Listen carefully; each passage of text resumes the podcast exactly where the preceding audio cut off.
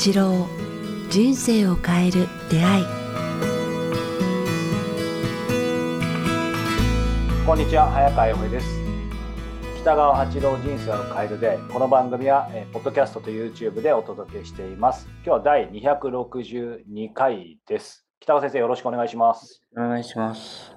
先生これ僕の計算が正しければ手元にある、えー、今日はですね1月11日ということで1が3つ並んではい、めでたいですねと言いたかっただけなんですけど。本当だ、1月じゃ。そうなんです。ただ、それだけだったんですが、えー、前回ですね、先生と、まあ、いろいろね、えー、哲学とか、えー、歴史、本当に学ぶのことの意味みたいなお話いただきましたけれど、最後の方で先生がさらっと、そういえばこの本もみたいな感じでもう終了間際だったのでですね、これはもう次の回にしないともったいないということで、今日は先生に前回、さらっとというか名前しかご紹介いただいてなかったので、この本について伺いたいんですけど、先生、今日ご紹介いただく本は？はい。あの、河津俊明ってあんまり聞いたことないと思うんですけど、はい、の人に言って、やっぱ、ちょっとお話できればなとか、はい、まあ、この人にまつわる歴史の意味とかね、はいはいお話できればなと思いましたね。河津俊明さん。河津俊明って幕末に出た、はい、あのなんていうかあの役人なんですよね。えー、あそうなんですね。でやっぱあの江戸幕府っていうのはやっぱちょっと素晴らしいところがあって、はい、あの上級武士じゃなくてこう百姓みたいな感じの非戦の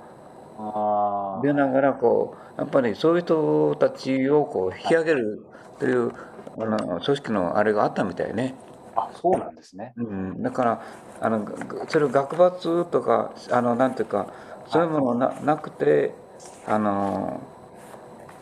この人であのその人そういう人たち引き上げるっていうかあの、うん、いや使うという意味でね。登用するというか、引き上げる、うん。だな何が言いたいかったら、はい、すごい貧しいがあの学歴も何もないんだけれども、うん、その人の人物と人格で,、はい、であの何をしたかった対ロシアの外交、プーチャチンやったかな、チャープチン、なんだっけ？チャプチャーチンです。今調べました。東京発信の、あの、あれやった大人物っていうかね、まあ、この人物がいたから、日本は、あの、あのロシアから守った、守られたっていうくらい、こう、すごい人なんやね。うんうん、先生、さっきの、すみません、本の名前もう一回見せていただいていいですか？カズ俊明って言うんですよね。はいはいはい。アマゾンで出てこないの？なんでだろう偶然見つけたんですけどね。あ、そうなんですね。はい、それまでは先生、その彼のことを知ってたんですか？知らなかったです。はい。あ、先生なんかで、カズ俊明っていう人がいたっていう、なんか途中でちらっと見たんですね。それから調べて買ったと思うんですけど。それ結構前の本ですか？なんか綺麗ですけど。えそんなそんなことはないですよね。結構前かな。なんか、アマゾンとかで見ると、そのタイトルの本あるんですけども、1987年みたいな感じで。そんな年かな。すごい綺麗ですよね、先生の。昭和62年です。あ、じゃあ1987年ですね、やっぱり。そうなんだ。はい。あ、古本屋で見つけたんだ。あ、でもものすごい保存状態がいいですね。幕末の外交家ですね。いや、もうこの人素晴らしい人ですね。あの、うん、ロシア外交ではこの人がいたから、あの、なんか。回路北方領土交渉をまとめ上げたって書いてありますね。今も、だから今彼がいれば、あの北方領土を友達、あの、取り戻せるくらいの、あれがありますね。なんか今、うん、今彼がいれば北方領土取り戻せたってありましたけど、なんかそそこはなぜそう感じるんでしょう、まあ一言では感じられないと思います。もちろん交渉力があったといえばそれまでだと思うんですけど国って国というのは、すごく戦い、隣国との戦い、まあ、やっぱ我々国家という人間どう生きるかというの中の一つとしてあのその中枠の中にある国というものがあのしっかりしてないと、まあ、そこを国あの人々なんか流浪のためになるんですね。アジア今アフリカの人たちを見ても分かるように国がこうしっかりしてないとなんかみんながこうねあの流民になるというかねで国があれ土地があれそしてたくさんの人が貧困となんかあの貧しさとそれから病気の中で苦しむっていうかねそういう意味では国がしっかりしているっていうのはとても大切なことなんですよね。だからやっぱそれぞれの役割の中であのなんか外交っていうのはとても大事でよその国から荒らされないとかよその国からこうきちんと、まあ、一人の人間として一人の国として生きていく能力を持つというのはとても大切なことやと思うんですね。特にこう争いの中にある時には。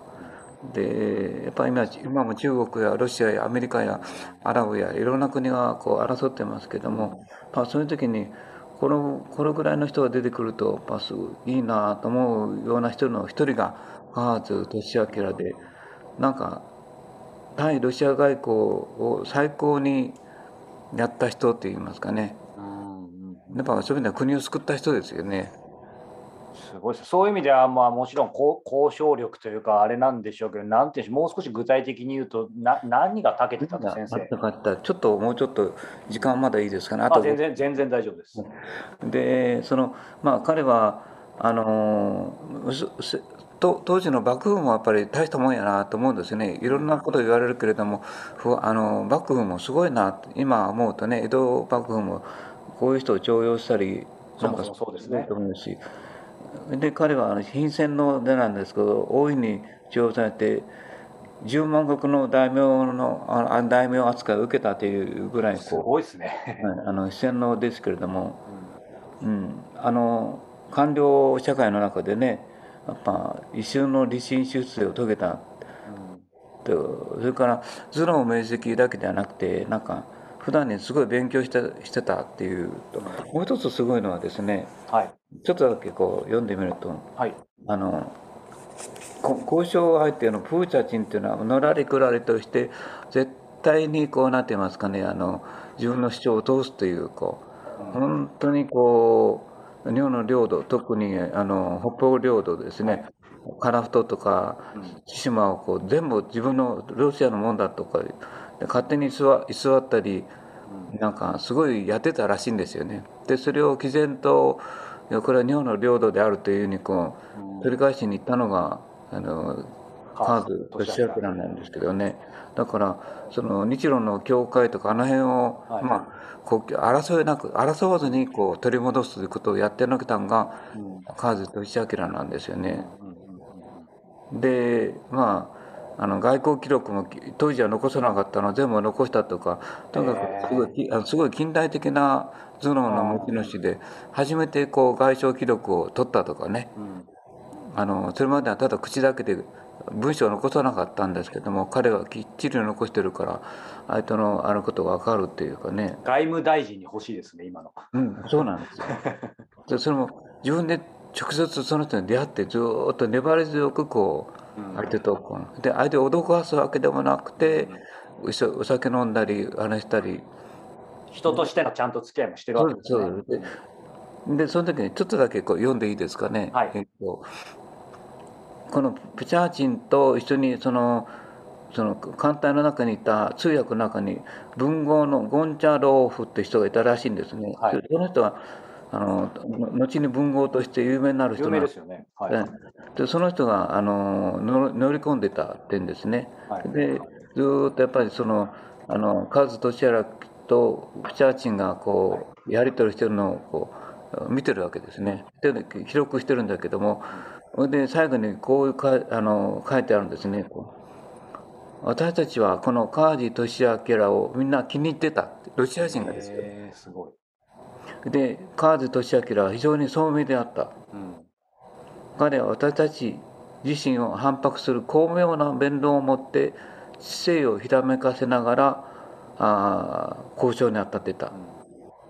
うん、なおこの人物を尊敬しないわけにいかなかった。我々は。あのなんていうか巧妙なロシア人を相手にこう言わしめたんですよね。それはすごいですね。一目置かせたわけですね。うん、で彼のあの河津俊明の一言一句、はい、一別それに物腰までが全て良識と基地と慶願と伝達を表してた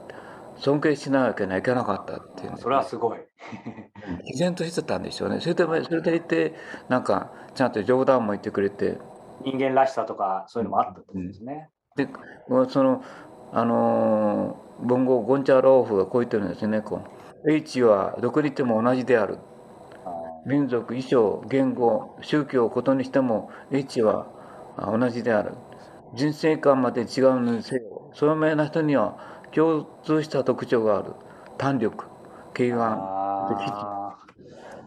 すごいですね。そこまで言わしめたんですね。そうそう、ダンパンは全てカージの創建にかかっていたっていうか。すごい。うん。絶賛じゃないですか。和気あいあいの中に断固としたこうあの態度と贈り物をしたり深い審査の謝辞を述べたりしながら毅然としてこう譲らなかったというかねだから北方ロードをずっと守ってた。エトロフとかあの辺をずっと譲譲らなかった。あれそのまましてたらうん北海道も取られていただろうっていうか。ね、うん、でその辺をああの当時の外交のあれもなしに初めてのあれなのになんか名便名談温厚特実っていうかね、うん、そういう人がこういたんだよねと思ったよね。確かに。でも先生、今、ご自身でこの川地、えー、こう星星明をね、表して、あの先生が一番使った形容詞って、毅然とっていうおっしゃってるんですよねうん。つまり、その敬眼とか、いろんな交渉力とかおっしゃってますけど、やっぱり毅然とを4回ぐらい繰り返されてて、なでなんか個人的にやっぱり思うのは、僕と先生の中でも、というか、先生の中でもね、あの戦わないっていうことをずっとおっしゃってて、先生が覚えてらっしゃるかわかんないですけど、2年ぐらい前にね、あの全然すごいローカルな話になりますけど、カフェで先生がご友人とこうお茶をしてるときに、あのね、待ってる人が、あのなんかあ、あそこ長いから開けてくんないかみたいに言われたときに、先生が、まあ普段だったらね、こうまあ、優しいですし、戦わないので、あのそれをそう受け入れたかもしれないけど、その時になんかき何でもかんでも、まあ、優しいだけじゃなくて、ある意味、ね、きちんと毅然と言うべきことは言うみたいな、なんか話をされて、で、なんか今の話と少し重なってな、なんて言うんでしょう。まあよくね、その、第二次大戦の後、アメリカ軍になんか日本人は侍魂を抜かれたっていうとちょっと大きな話になりますし、それは賛否あるかもしれないですけど、やっぱりその自戒も含めてですけど、やっぱ毅然とするっていうことが、なんかまあでもちょっと今自分も含めてこの時のこういう人たちに比べたらやっぱり減ってんじゃないかなと。だからまあ結局はそういう交渉力とかもそうですし、うんうん。国のトップ。まあ僕もか一応ちっちゃな会社のトップなんで なんか自分も含めてなんか何がっていうわけじゃないですけどちょっと考えさせられますねこの毅然っていう言葉に。やっぱそこは守るべき、まあ、人として生き守るべきところは一線はちゃんと持っておくというかね、どんなことあっても譲らない、それは利益にあの関わるというよりも、本当にこう大事な生きることや、あこのねえっと、その国の文化が崩れるようなことはやっぱり譲ったらいけないと思うんですよね。だからそういう意味での毅然としてどどんなにこう相手がなんかあのくあのうまくやってる例えばそういう人中国はすごいハニートラップっていうものをやってると言いますよね。だからそういうものに対しても一切とかあのなんか視線を引いてきちんと自分の弱点をこう相手にこうねあのあの取られないっていうかね、だからその強さと毅然とした態度とおおらかさと知性っていうものを持っとかないと、あのやっぱ全国民が持つことはできないけれども、まあ、あその例えばその外交する人やその官僚の中にはそういう国を国のトップの方にあればそれがないとその国々は崩壊してしまいますよね。だからやっぱりその国のトップという人たちはきちんとした哲学だけではなくてそういうこう志っていうかね。それから度胸胆力それから明知明敏さというものを備えた人がやっぱりなるべきやし国としてもそういう人というものが育つようなあの方向性を持っていかなきゃないなと思いますね。古いと言われるかわからないけれども、まあ、国というのはとても大切な活動しやけなを見て思いますね。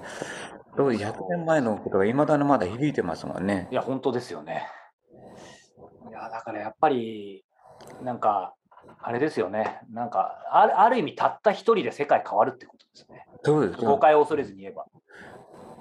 でまあ、当時の江戸時代江戸という官僚制度も悪くなかったんだなと思いますね。すね。うん、あっても今ほどひどくないんじゃないかない。逆にそうですね、江戸幕府の方が、まあ、思い切った登用はすすごいですよね、確かに。うん、け経済っていうのは快楽に結びつけて経済が発展するから、まあ、その辺がこれからの反省ことでしょうね。美味しいものや楽しいものや全て快楽に結ぶことがお金経済の主流になってるからやっぱ人間性を高めることも経済の主流にならないといけないかも分かりませんね。まあ、ただ逆にある意味しんどいかもしれないですけどやっぱ国がね、そういう意味では表面的にはすごくその後、今もですけど、めちゃめちゃ豊かになってるから、ある意味それでも、まあ、なんとかなってるみたいな、この時代は本当に国難みたいなことがしょっちゃうとか、そうするとやっぱりこういう人が逆に生まれてくるみたいなのもあるのかもしれない、そうですね。うん。で彼のすごいところは、戦わずにして、あの、ロシアのプチャーチみたいな人を退けた、まあ、百戦錬磨の有名な向こうのなんていうか、あの外交官。やり手なわけですね、相当な。はいはい、脅かしで軍艦を持って出てくるとかね。軍事力を示すとかしてるんだけどそれにくじけずにあの戦わずしてこう相手をこう進呈。なんかねすごい交渉相手。こんな人がいるのよ。この国を犯しちゃいけないんだと思わせたみたいね、すごいなと思いますね。そうかちょっとこの本川地俊明さんの、ね、この先生が出された本は1987年ということで今アマゾンで見るとえー、もう中古のだけですけど、まあ、気になる方はね、そこチェックしていただきつつ、このカージーさんを評価した本は他にもあるので、まあ、ちょっと読んでみてもいいかもしれないですね。うんありがとうございます。まあ、そういうことで。はい。はい、ということで、えー、今回は、えー、本の紹介ということで、まあ、前回からね、続く、まあ、何を学ぶかとか、うん、誰から学ぶかに通ずると思いますが、川地俊明、えー、さんのこの。そうですね、まあ、歴史の有名な人だけではなくて、はいまあ、こういう人も本当にいたんだということとこの時代の江戸時代もすごいんだということを分かればいいなと思いましたね。ということで、えー、今日は本の方をお届けしました。さあ、この番組では皆様からのご質問、ご感想を募集しております。えー、詳しくは北川先生のホームページ、もしくはメールアドレス、北川アットマーク、KIQ、アルファベットの Q、tas.jp までお寄せください。さあ、そして、えー、今月、来月も楽神会がリアルとズームで開催されます。え2月13日、え3月1日、えそれぞれ行われます。そして、え前回もお届けしましたが、え3月25日から27日、え小国でですね、え断食会が、え初開催されます。えこちら20名の限定ですね、え開催されますので、えぜひこちらもホームページの方をチェックしてみてください。ということで今日は第、え262回を、えお届けしました。読んだんですね。はい。北川先生ありがとうございました。ありがとうございました。